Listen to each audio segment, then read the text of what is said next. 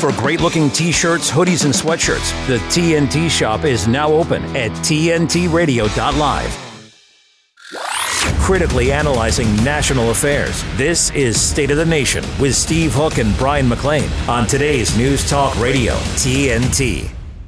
Yes, as we launch into hour two of State of the Nation with myself, Brian McLean, and Steve Hook, I have to remind you that last December, Julian Assange's two day public hearing was announced for February 20th and 21st at the UK High Court to determine whether Julian will have permission to appeal or whether he will be extradited to the United States. Uh, TNT will be at the Royal Courts of Justice, broadcasting and covering the entire two days. So after that, TNT will broadcast from various locations throughout London, lighting that fuse for freedom as we do over here at today's News Talk TNT. Now, Steve, you know, uh, we, we kind of uh, pulled the, the lid back on the Super Bowl a little bit there in the first hour. I'd like to continue that here.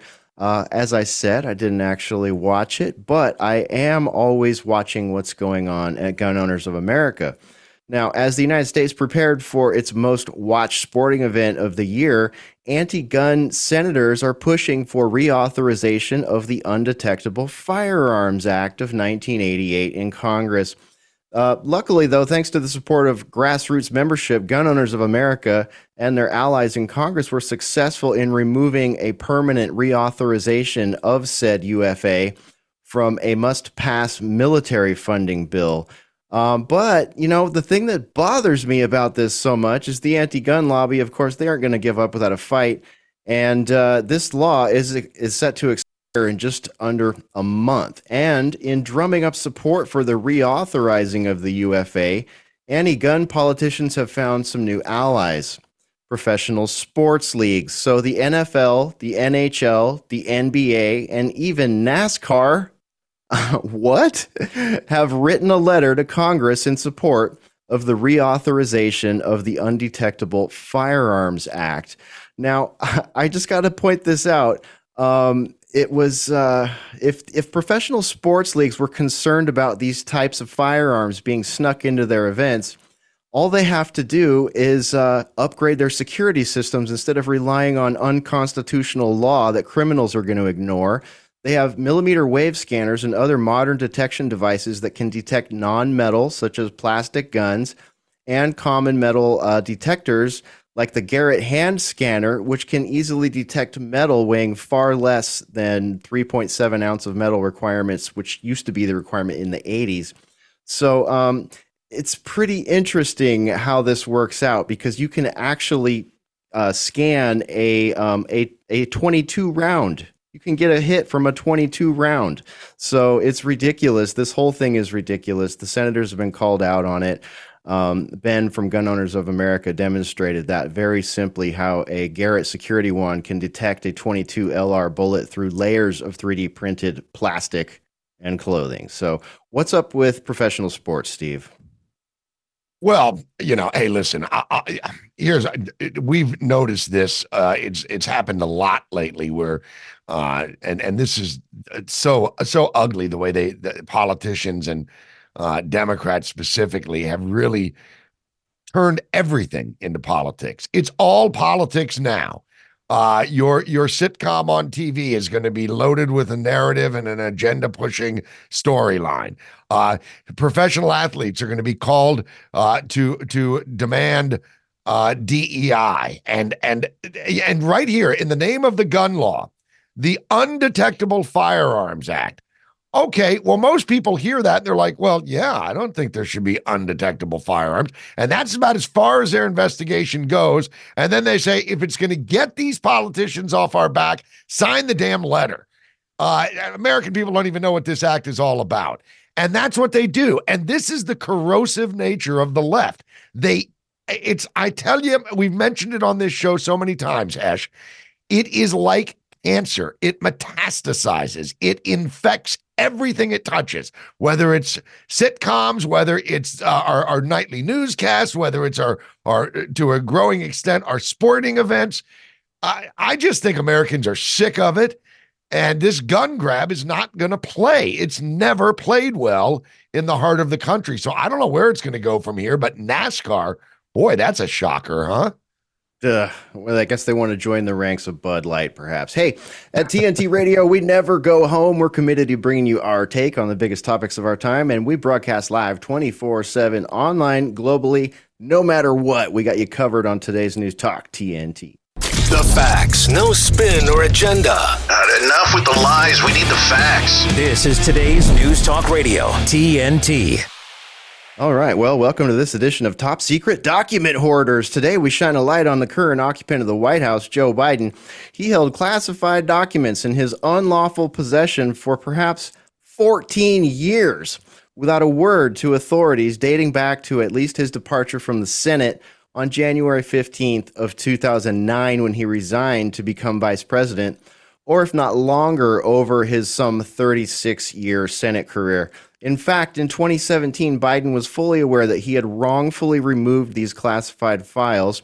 And as Robert Hur noted, there is a taped conversation on record between Biden and his ghostwriter to just that effect. Biden at home in Virginia was recorded as remarking, quote, I just found all the classified stuff downstairs, end quote. Joining us now to discuss is our friend and colleague Gene Valentino from the Grassroots Truthcast. Gene, welcome back. So, uh, so that Joe's just a well-meaning, forgetful guy line is uh, wearing a little bit thinner this week as we move on down the analysis rabbit hole, isn't it?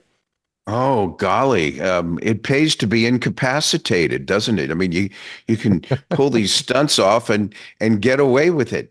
Hey, I got a good one for you just before you begin. Did you know Nancy Pelosi has some secret powers? She, this is breaking news. It turns out the San Francisco 49ers just received four mail in touchdowns at 4 a.m. this morning. They won the Super Bowl. Did you know that?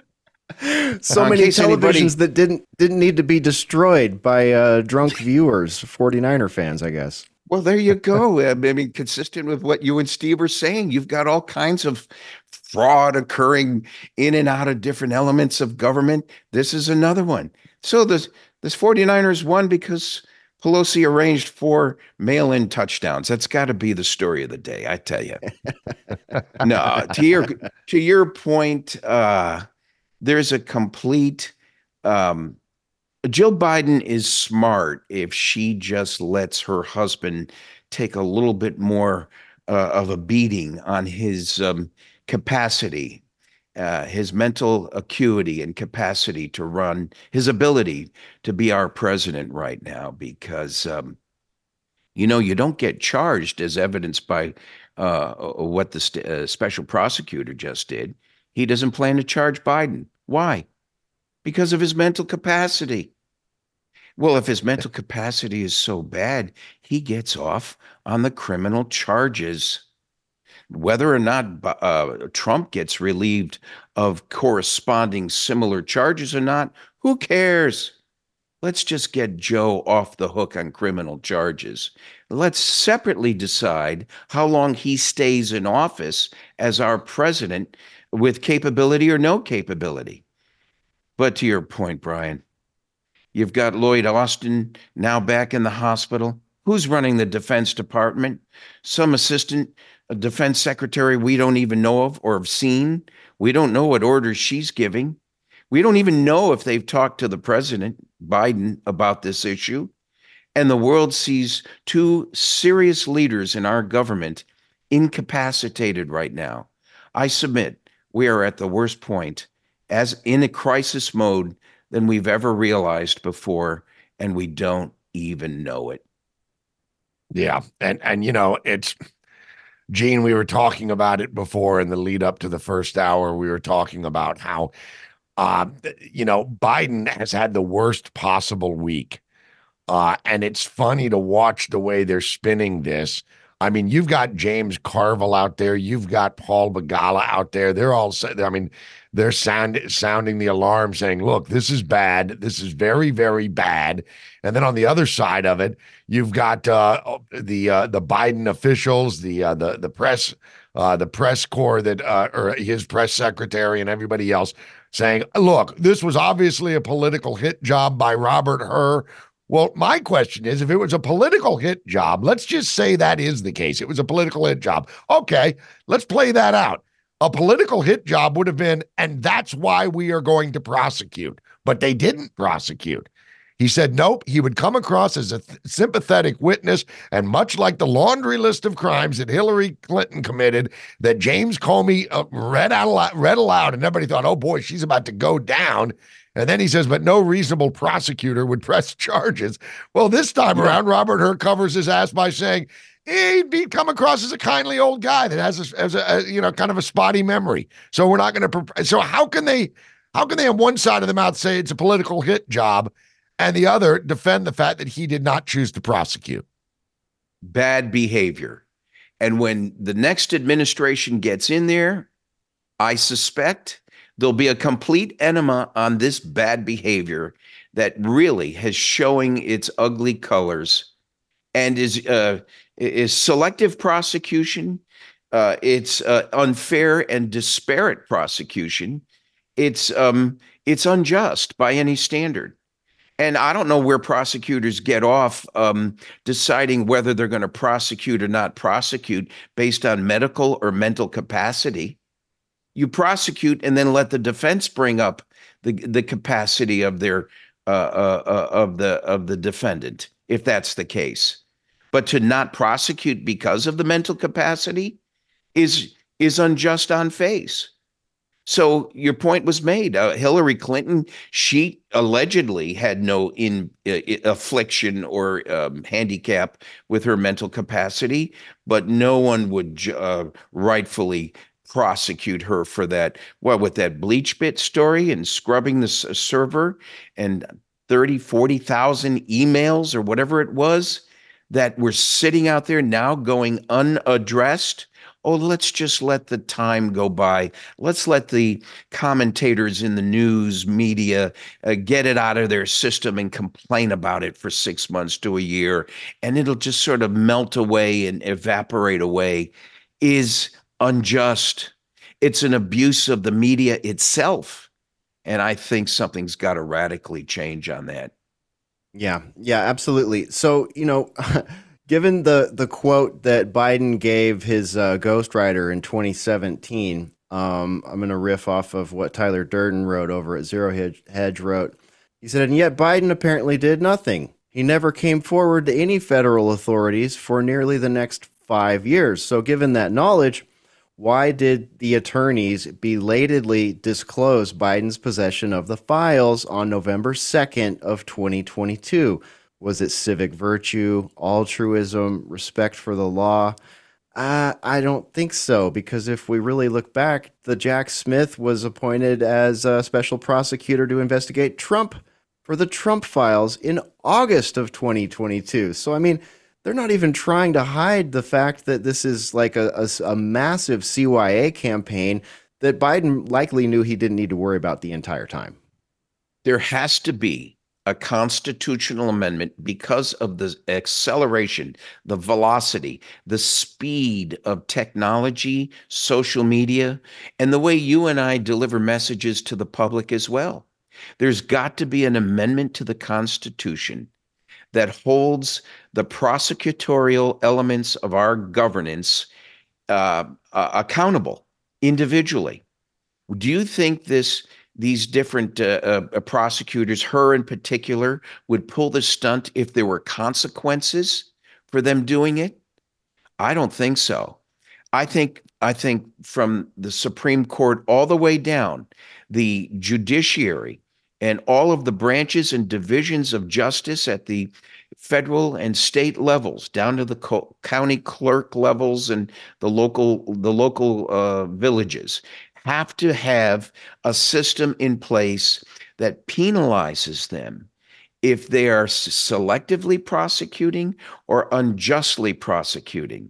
And in the other regard you and me do not hide behind do not um, the, the, the political officials cannot um, uh, uh, have a right to go after media as well if uh, the hostile commentary from people like you and me impugns their integrity and hurts them. We have room we we have to Im- room to improve on our side as well. We must be held accountable for the merits of what we say about people that hurt their lives.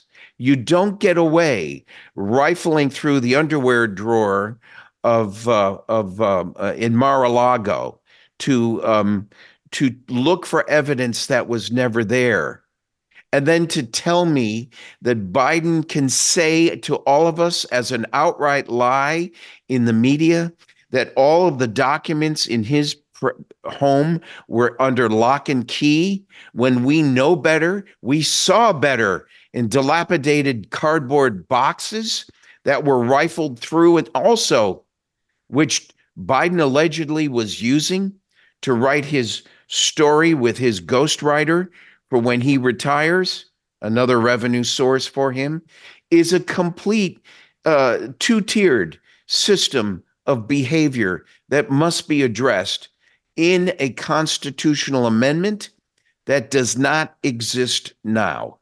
If you're Yeah. going to tell me, oh, but Gene, the right to free speech is absolute, it's absolute what? To give you the nuclear codes? Is it absolute to hurt your family and your friends just because you're a public figure? These rights that we all have some responsibility. No right is absolute. We must be responsible for our free speech and we must be responsible for the way we govern. Yeah. Well said, Gene. And I agree with you. And I think that if you are going to get some kind of amendment of that sort, uh, we're going to have to increase our numbers in the in both the House and the Senate in order to have a chance at passing it. Because right now, I don't know what's worse: the corrupt D, the the corrupt as hell DOJ that is that that is uh, running a two tiered system of justice here, or the media who is going to constantly run that two tiered system of justice uh, for all the American viewers to see it. It's really a sad state of affairs. Gene, we got to let you roll. I do want to mention the, the, the website, genevalentino.com, genevalentino.com. And don't forget Grassroots Truthcast with Gene Valentino. You can find it on Spotify, Apple, all of your streaming platforms. Gene, God bless, sir. It's always a pleasure to see you. You have a wonderful day. Thanks for joining us. You two gentlemen, take care, All right. everybody. You take care. There he goes. That's Gene Valentino. You are watching State of the Nation, and we'll be right back on TNT, today's News Talk. TNT's Timothy Shea. The race is essentially now Vivek Ramaswamy and Nikki Haley. Ron DeSantis will be pulling his hat from the ring next. And the issue, as always, is why is the Nikki taking so much of the left's money? Well, maybe this will give you a little insight. She credits Hillary Clinton with inspiring her to enter politics, having attended a women's leadership summit at which Hillary spoke. And Nikki said, and I quote, I then had to decide whether I was a Republican or Democrat. See, Nikki has no core beliefs other than doing whatever her globalist masters, paymasters, want her to say. The Reckoning with Timothy Shea on today's News Talk, TNT. A better business tip from TNT Radio. One reason people tune in to TNT Radio is often because they're loyal to a specific show or personality. Our personalities have been a part of people's daily routine, and people continue to tune in. They trust TNT Radio and are highly engaged with the content. If you'd like more information about advertising on TNT Radio, simply fill out your details on our contact page and we'll be in touch. To find out more, go to tntradio.live. TNTRadio.live. online. online Online streaming. Be a part of the conversation. I stream it all at work and I stream it to my phone and listen to it wherever I go. TNT.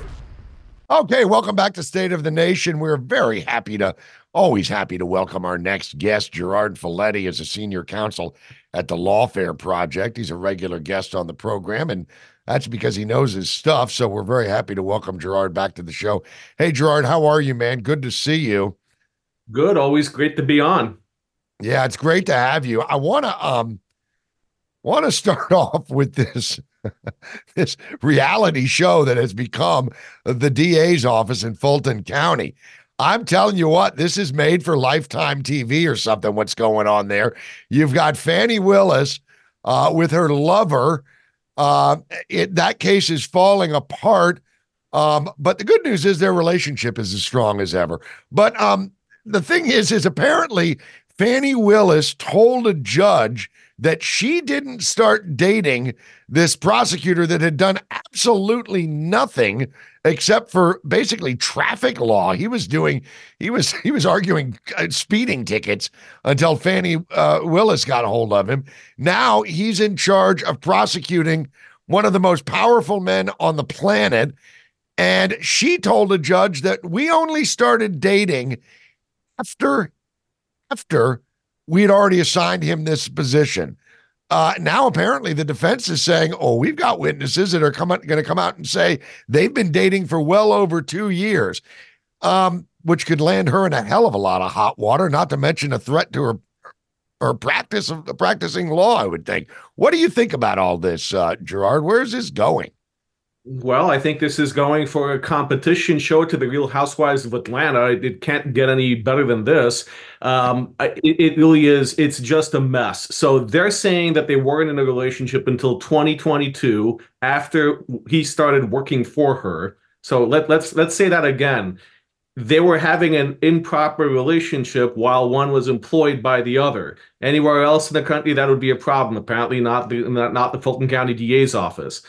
They're saying they were together only since 2022. Witnesses are going to say that it started in 2020. So one, the other, or both are lying and there's over $600,000 that's been billed to the taxpayers essentially to cover this guy who is having a relationship with his boss, taking her on trips, cruises that we didn't even know about before, two cruises to the Bahamas, a trip to Belize, God knows what else is out there, and somehow nothing is wrong. This is all normal when you're prosecuting a former president. I think that's what the problem is that they really needed to get their house in order before trying to point fingers at other people, uh, and they failed to do that.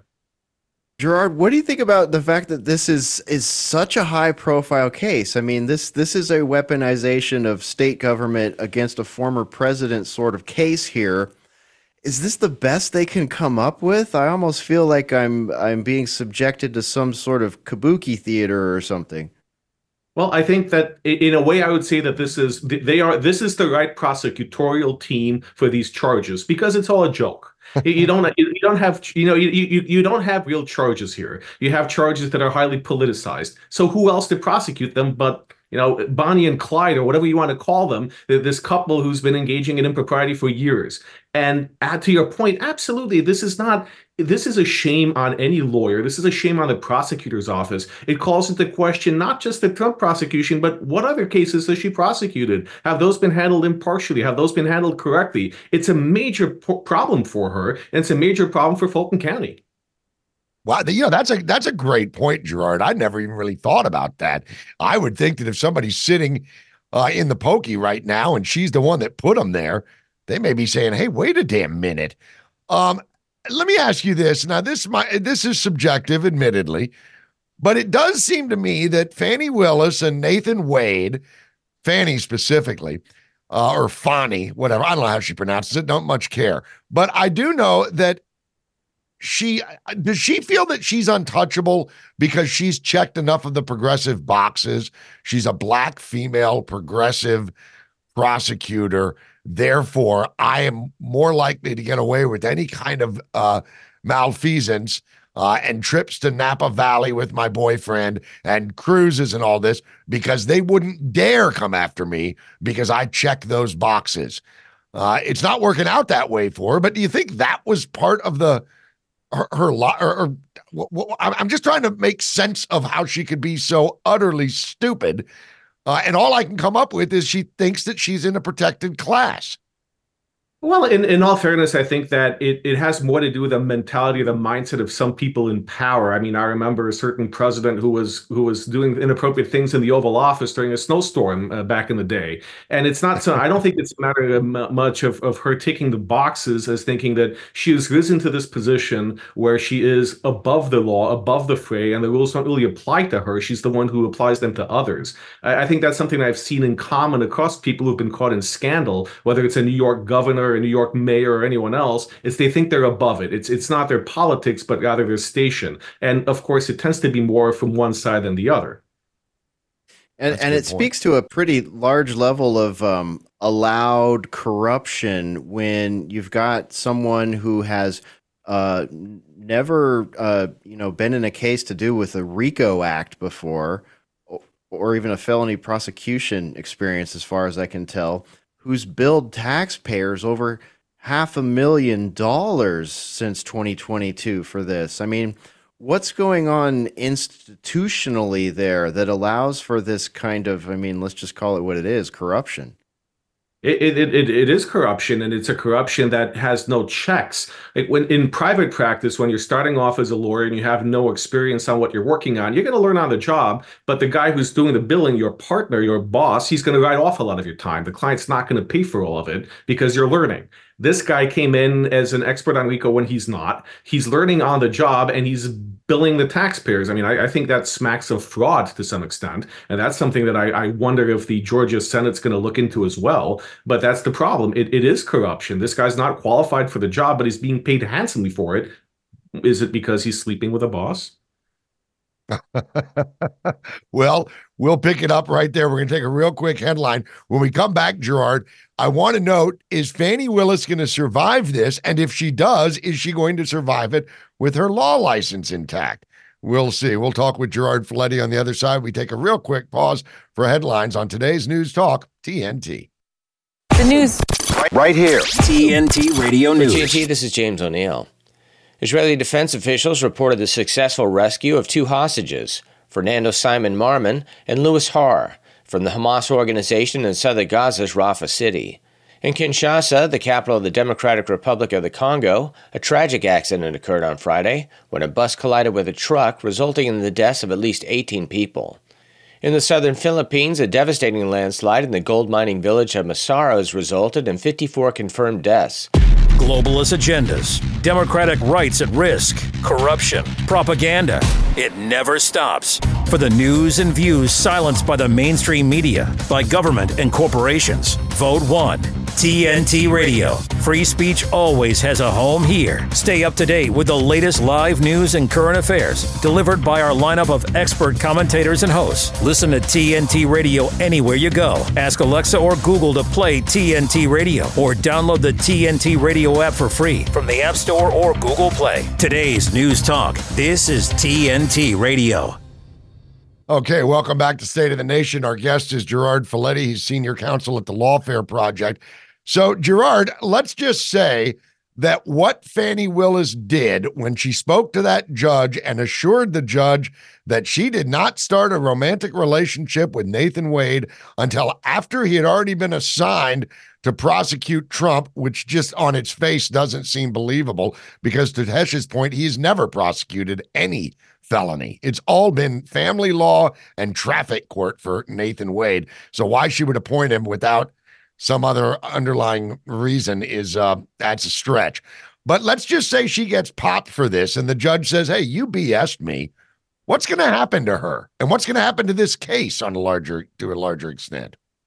Well, first of all, it's it might not be that easy to get to her because I don't know what the actual statement she made was. And what's the definition of a relationship? Was it when they were having intercourse or was it when they were it, it's subjective to some extent. So it, it's an issue with that she can get by with a lot depending on how she phrased it. But let's say for a second that she does get called out on it. What she gets called out on is lying. What she gets called on is the cover up. It's not the actual scandal underlying it. It's what she's saying now, what she's doing now. Uh, that she hired someone with inexperience. You know, that that's that's not something you lose your license for. That's something that gets you unelected, basically. That gets you kicked out of office. Uh, it's not disqualifying to be stupid as a lawyer because God knows we have plenty of stupid lawyers out there.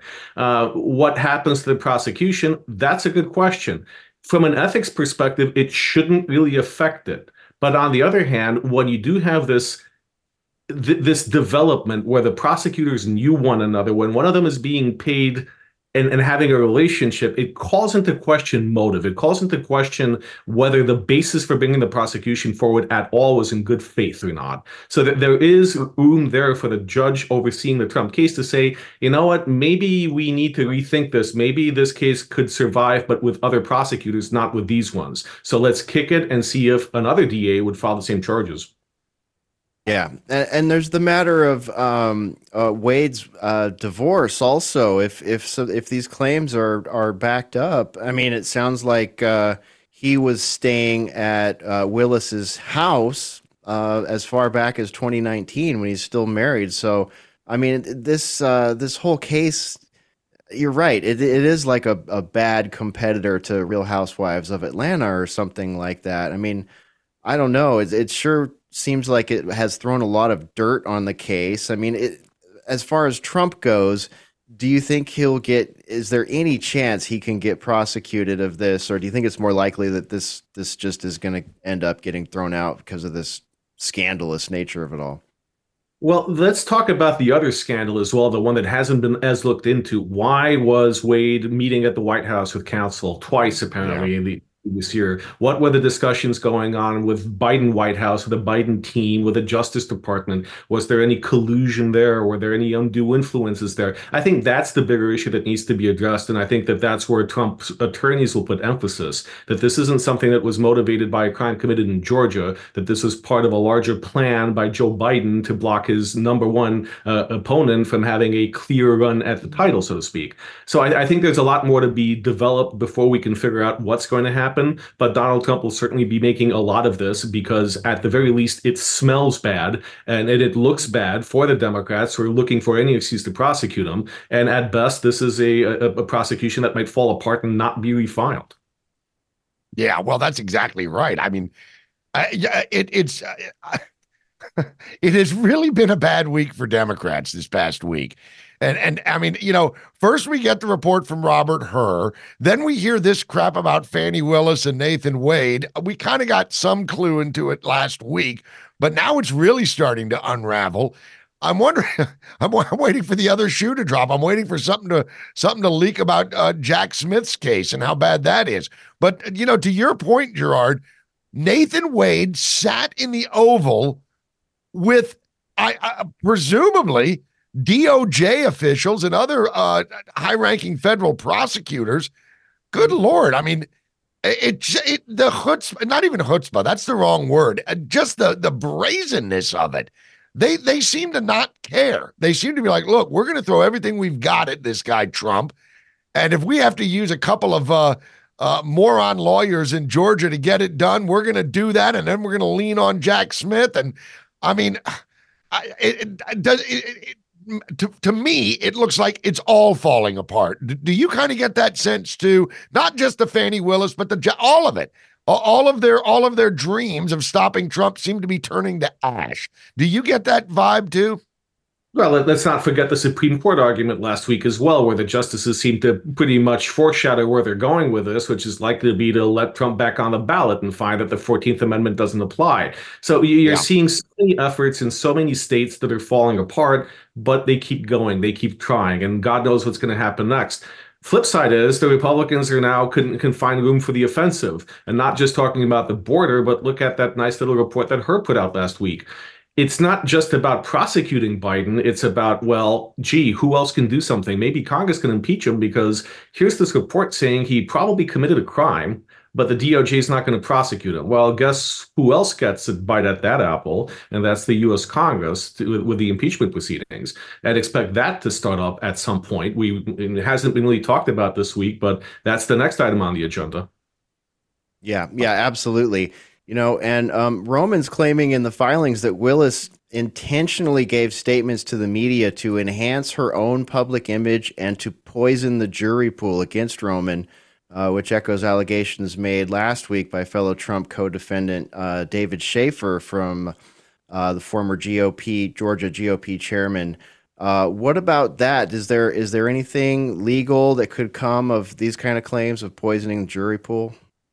Well, I think it's before charges are filed. It's one thing. We we have prosecutors. It's it's a long established pattern, and it's permissible, quite frankly, to be making strong case statements about your case uh, and, and, saying how certain you are you going to win. It's a different matter when it's actually you you have a, a trial that's started, when you have a case that's been filed. Then, when you're making these comments, then it becomes a matter of poisoning the jury. So there's that little bit of a distinction, but uh, I, I think all of this is the point is that these prosecutors have been making statements some judges. The judge in D.C., remember, she's been making statements about J6 defendants even before Trump was charged with anything. And does that poison the well? Absolutely, it does, and you'll see motions on it. All right. Well, uh, we're going to have to keep an eye on this one. This is definitely one of those cases that, uh, you know, in the pile here, the lawfare piles. So, Gerard, we really appreciate you joining us today, and uh, we'll look forward to your next visit here at State of the Nation. Always appreciate your input. Uh, again, the Lawfare Project with Gerard Filitti. Thank you so much for joining us here at State of the Nation, Gerard. We'll see you next time. This is today's News Talk TNT. De-weaponizing weather with reality and perspective. According to people, the Earth's temperature, and I say people because I don't really consider the people saying this actual scientists. They may have degrees, but since they're using temperature as a metric for climate, they don't know what they're talking about. But according to them, this has been the hottest year on record, 2023. Now, that's interesting because the world population is going over 8 billion. In fact, there are close to 70 million new people on the planet than there were back in 2022. Or put it this way, there are 70 million more. Now, I can't figure out if things are so bad, how come the population continues to increase? I mean, aren't we at a hellhole right now? Now, I realize most of you don't have degrees in meteorology, and that's fine. What we were taught at Penn State, back when Penn State used to not be a climate indoctrination school, well, maybe they're not now that Michael Mann has left and gone to the University of Pennsylvania. But we were taught that temperature is a very poor metric for climate. Wet bulb temperatures are a much better metric because, after all, water vapor is very important, right? So, if you know how much energy is in the air and you know that a lot better with a wet bulb temperature, then you get a better look at it. See, it can be hotter, but if it's drier, there's no real change in the amount of energy in the air. Better than that, though, is saturation mixing ratios. Now, this really quantifies the water vapor. So let me ask you a question. If you want to track down the source of what warming is, would you use something that doesn't correlate at all to the temperature, CO2? Or would you use something that has a direct correlation to the temperature, which is water vapor? This is TNT climate and weather watchdog, meteorologist Joe Bastardi, asking you to enjoy the weather. It's the only weather you've got. Here's a bushfire fact bushfires can occur without warning.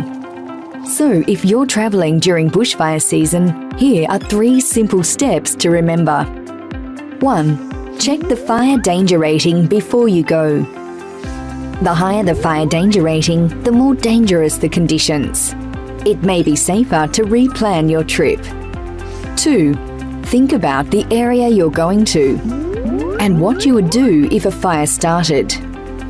How would you escape the area if you needed to? And where would you go? Check if there's a neighbourhood safer place. 3. It's dangerous to drive through smoke or fire. If you can't find a way to avoid the fire, park in a cleared area, face the car towards the fire, and turn the engine off. Then lie on the floor and cover yourself to protect yourself from radiant heat. Live bushfire ready. For more helpful tips, visit myfireplan.com.au today. Critically analyzing national affairs. This is State of the Nation on today's News Talk Radio, TNT. The work our next guest has been doing in local politics in San Diego for his community with regards to the issues of homelessness and other topics is directly tied to the border crisis as well. As it turns out, no surprise here, lots of the same players in San Diego's homeless industrial complex are dipping into the migrant pots of money. Our next guest says it should be illegal, and he, like many of us, finds it so corrupt and disgusting. He's a retired U.S. Marine and a resident of the East Village in San Diego. His name is Giorgio Kirylo. Giorgio, thank you for joining us. Tell us about what you're learning about how the money going to illegal migration support uh, seems to be bleeding into some of the other challenges you're dealing with, like the homeless epi- epidemic. Well, I'll just give you some quick background. I started working in San Diego in local politics about a year ago. Um, I'm a, I've been a, a resident of San Diego. I was stationed here in 2008 in the Marine Corps. I ended up retiring out of here. I chose San Diego as my home. And uh, when, when I retired from the Marine Corps, I decided that I wanted to continue to fight for America. And I did get involved in politics. I worked for a uh, retired Green Beret by the name of Joe Kent, who was running for Congress up in Washington State, who kind of I broke my teeth up there in the uh, the system that we have uh, that's known as federal politics. And uh, by the end of that campaign, I was disgusted. I returned uh, back to San Diego and uh, decided that I was just going to start working in my community to make a difference, uh, to basically work from doorstep out, to work where uh, policy meets pavement and in local politics. I think a lot of us are distracted by the CNN, Fox News, uh, hubbub that we're constantly focused on, and we don't actually pay attention to our local leaders and our local leadership, the people that have direct control and power over us. So that's where I uh, that's where I aimed at working. And uh, in order to do that, I basically had to identify uh, some of the major players in the area and how I could make a difference, uh, really for my neighbors. San Diego is suffering under the weight of what can only be described as a massive massive scam of epic proportions when it comes to homelessness. Um, what I started to find is that um, the the people that are on our streets here are there by design, and it's the system that has placed them there. San Diego is the finest climate in the entire country. It has some of the greatest livability, and uh, as my neighborhood started to get overrun with you know junkies and crime i started to fight against it. And i, I wanted to identify the, the best ways and, and positive effects to do that.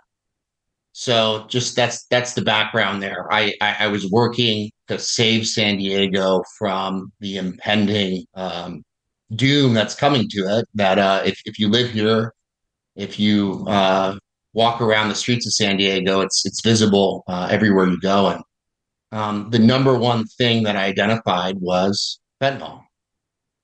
Fentanyl is absolutely, um, it has completely changed the game in the inner city workings of the United States of America. We haven't really grasped the scale of the fentanyl crisis. I think it makes COVID I think it makes uh, every other um, drug crisis that we've ever had, it looks like child's play. And what I found was my local government was unwilling to even acknowledge its existence, whether it's in press releases, whether it's in their policy writing, whether it's in uh, just uh, you know, you you confront them with the facts, the statistics, and the numbers, and they simply cannot um, acknowledge it. And, yeah. Uh, as I started picking that's yeah, I mean it's it is wild what's happening here. Well, Giorgio, uh, hi, Steve Hook, and welcome to the show. We're we're thrilled to have you. Um, it is, and it's not. This is not hyperbolic to say this is chemical warfare being waged against the country uh, by China, who sends all the component ingredients to Mexico and other South and Central American countries, where they're promptly pressed into multicolored pills, make them look good to the kids. They're pressed into fake bars of Xanax. They're ground down and put into Coke or whatever else they're doing. And and that's what it is. And, and and here we have a situation where one particular side of the aisle realizes that it's good for their political future if they flood the zone with illegals. And if you have to accept the fact that there's going to be hundreds of thousands of Americans uh, dying because of the scourge of fent- uh, fentanyl, well, whatever. At least we can replace them with these new people. Now, I know that sounds cynical, but you sound like you're pretty cynical. You got a good taste at what it looks like from the federal uh, election side of things when you went to help your buddy in uh, Washington State. Every time I go to D.C., I feel like I have to take a shower when I leave. I, it's just so ugly. But we really are looking at chemical warfare, and the Democrats, and frankly, the media, is in large part turning a blind eye to it. Um, that's pretty bad, huh? They are turning a blind eye, and, and they're using uh, they're using the the suffering of Americans on the street as political poker chips. I watch people die from my kitchen window nearly every single day. There's a there's a homeless provider that's across the street from my home. Uh, the the cacophony of sirens uh, in, in, downtown San Diego, and and this is something that's mirrored across every single major city in America. But truly, here this is ground zero for the fentanyl crisis, and it it really came full circle for me when I finally went down to the border a few weekends ago to take a look uh, for myself with Joe Kent um, exactly the you know the the actual function. Like how how is this physically working what are some of the barriers uh, to this uh, whether it's federal or local? And what we found down there uh, is is disgusting. I mean it's uh it's vile. It, it's not simply you know i think a lot of veterans like to say well as a veteran uh, you know we deployed to defend this country x y and z. Um, every single american regardless of your political per- persuasion, should be holding um, every single one of our elected officials accountable for the invasion that's taking place. And and you were correct. You you hit it uh, the nail on the head when we when we see that there is one side of the aisle that's using this uh, this migration, that's funding this migration, that's facilitating it deeper into our country um, to stack votes and at the cost of Americans. And it's a lot more than just lives that's uh, being affected. So you talk about China. Um, my military mind, uh, my service, I worked in special operations and I worked for the security state. I worked for the NSA. Um, my boss was in a was in a, a very secret unit, and uh, we have a lot of mutual friends in the special operations and intelligence community. And it's something that we dedicated our lives to. It's something that we performed for America overseas at great risk uh, for for many years. And when you look at the scale of this crisis and you remove the lens of the societal issues, whether it's racism or or uh, or whatever sort of a social justice stamp that you want to put on this migration, when you look at it from an unconventional warfare perspective, China and our enemies abroad are purposefully doing this to destabilize the United States of America. And San Diego, our city, has become the test ground for this entire uh, this entire effort. And and when you see it in person, like I said, every single day, um, when I see a person that's addicted to fentanyl on the street, it's not just it's not just the idea that there's an American there suffering. It's it's the fact that we have to spend massive amounts of resources on that individual, uh, whether it's the care that they get when they're overloading our emergency services, whether it's the medical care that they receive, um, the idea that we have to pay for housing for these individuals, which you know is the uh, driving one of the driving factors that I found in the San Diego nonprofit network is that it's directly tied to producing government run housing.